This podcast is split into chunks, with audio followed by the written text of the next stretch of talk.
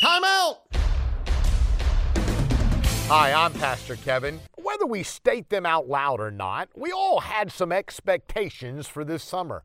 Whether it was to vacation at the beach, go camping, or maybe play more golf, we all had some things we hoped to do this summer.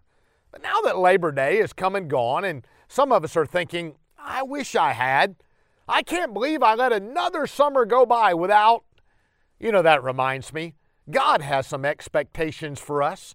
And his number one expectation is that we would establish a relationship with Jesus Christ. At the end of your life, you definitely don't want to say, I wish I had established a relationship with Jesus.